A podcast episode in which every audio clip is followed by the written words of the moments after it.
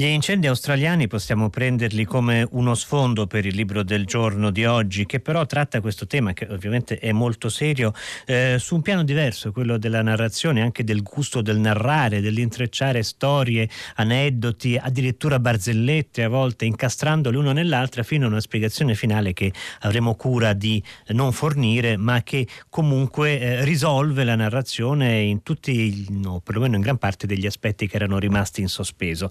Il nostro libro del giorno si intitola Incendio nel bosco, l'ha scritto Marco Candida ed è pubblicato dalla casa editrice Tarca e racconta, possiamo dire almeno l'inizio di questa vicenda, che del resto si risolve nel giro di poche ore, anche se poi si ramifica nel tempo attraverso il riferimento ad altri episodi, eh, racconta di una coppia, una coppia di eh, amanti, di eh, fidanzati potremmo dire, anche se sono fidanzati in parte in parte eh, nascosti, in parte segreti, Rosa e Fiore. Rosa infatti è sposata, è sposata con Silvano. Rosa e Fiore si incontrano di nascosto in un bosco per fare l'amore, ma in questo bosco scoppia uno spaventoso incendio e le prime pagine sono proprio dedicate al diffondersi di questo incendio. Rosa e Fiore cercano di mettersi in salvo e poi accadranno una serie di cose che porteranno a delle sorprese anche spettacolari. Con noi c'è eh, Marco Candida negli studi di Milano che ringrazio per il collegamento. Buon pomeriggio Candida. Buon pomeriggio.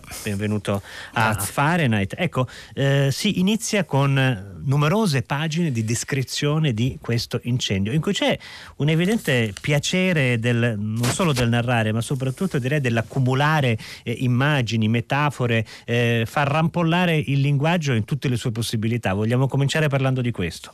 Uh, sì, in realtà appunto io inizialmente non avevo intenzione di scrivere un libro sugli incendi boschivi, io volevo scrivere qualcosa eh, che avesse come sfondo la natura, volevo parlare della natura, soltanto che non volevo farlo in modo dolciastro e stavo perciò cercando un'idea che mi desse la eh, giusta tensione narrativa e alla fine l'ho trovata eh, nell'incendio.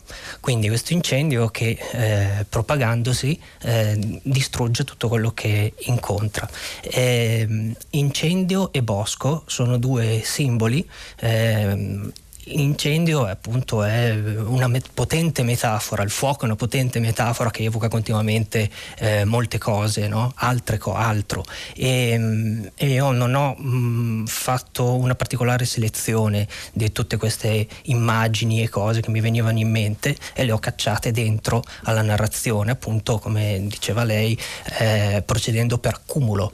E, mh, mm, quindi l'incendio è un po' un simbolo della, della rabbia del, mm, della collera e il bosco rappresenta invece, mm, può rappresentare, può essere un, eh, letto come un simbolo eh, della bellezza e quindi eh, c'è una, una, possibile sottotraccia, almeno io l'ho intesa così, di eh, uccisione della bellezza, no? è un po' il tema del, di, anche di, di, questo libro.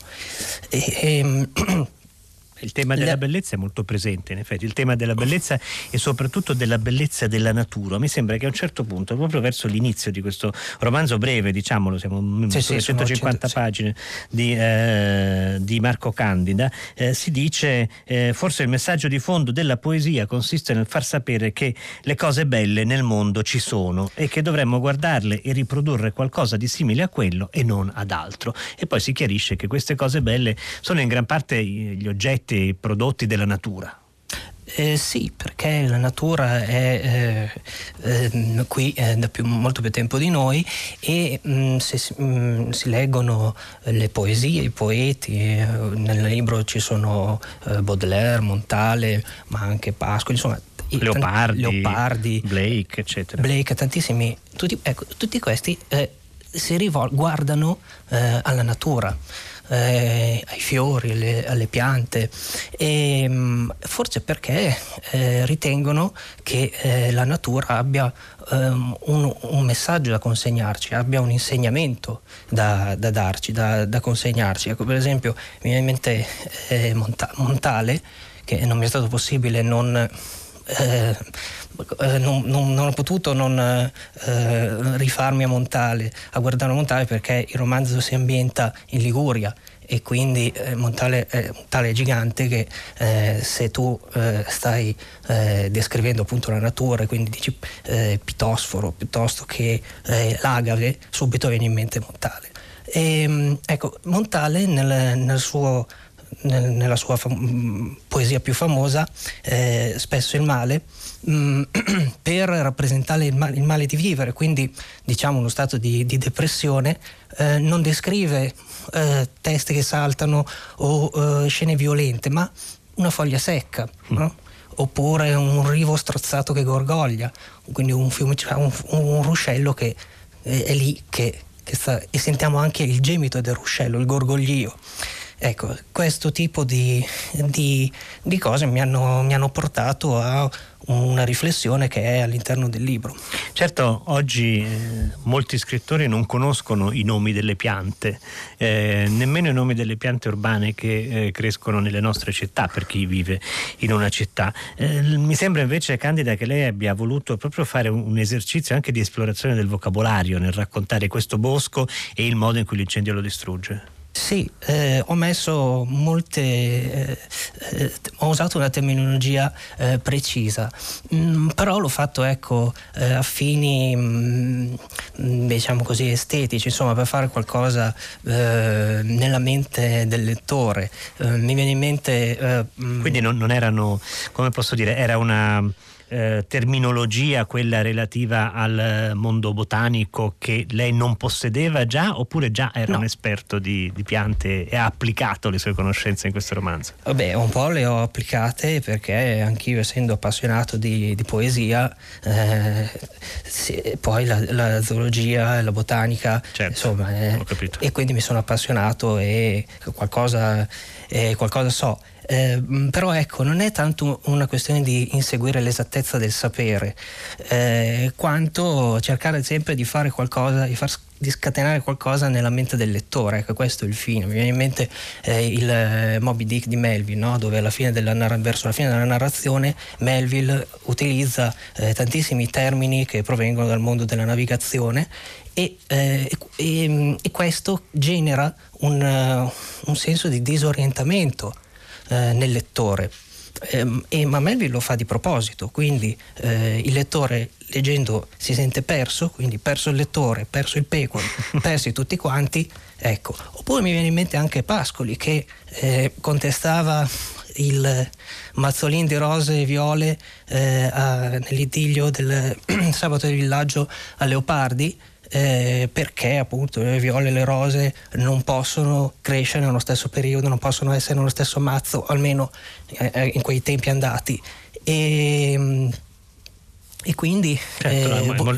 inseguivo un'esattezza del sapere, ma questa esattezza del sapere nel Pascoli poi in fondo genera eh, quel senso di vago indefinito leopardiano, perché eh, il lettore leggendo no, delle parole che non conosce eh, vacilla e si deve aggrappare a qualcosa, si aggrappa al dizionario, va, va a cercare insomma. Ora nell'incendio nel bosco di Marco Candida c'è dunque molta natura come abbiamo detto, ma c'è anche in realtà molta, eh, molta dell'artificialità in cui viviamo, lo stesso bosco in cui si muovono eh, Fiore e Rosa, i nomi ovviamente non sono scelti a caso, anche Silvano è un omaggio eh, sì. al, al, mondo vegetale, è un bosco che in realtà è stato eh, attentamente costruito da Silvano che ne è il proprietario, eh, è descritto come eh, un luogo in cui Silvano sperimenta i più sofisticati metodi di selvicoltura naturalistica e poi è anche artificiale in un altro senso che si capirà meglio alla fine della trama, ma eh, spesso nel, anche nelle piccole storie raccontate nel corso del romanzo vediamo personaggi perseguitati eh, dagli sms oppure dalle informazioni raccolte su Wikipedia, insomma dalla tecnologia. Eh sì, perché eh, nei tempi in cui viviamo c'è la tecnologia, per cui eh, se eh, anche in un bosco, eh, una storia inventata in un bosco comunque deve tener conto che eh, i personaggi possono essere muniti di telefonino, per esempio. E, quindi sì, è, è una cosa Sente, strana. Se. Lei sente un pericolo in questa presenza della tecnologia?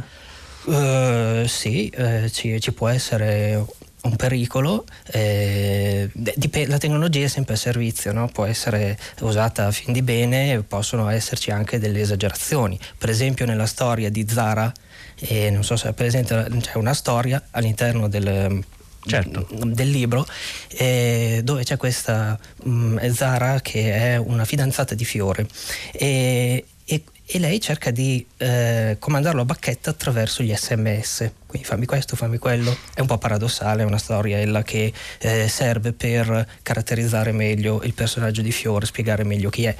Ecco, però insomma c'è anche contenuta eh, una piccola verità. La eh, registrazione video è molto importante nel, nel, percorso, nella storia narrata in Incendio nel Bosco. Ci sono video che forniscono rivelazioni decisivi, ma stessa, la stessa trama è organizzata come una registrazione video. Dopo il primo capitolo la voce del narratore dice ma riavvolgiamo il nastro e vediamo cosa era accaduto prima.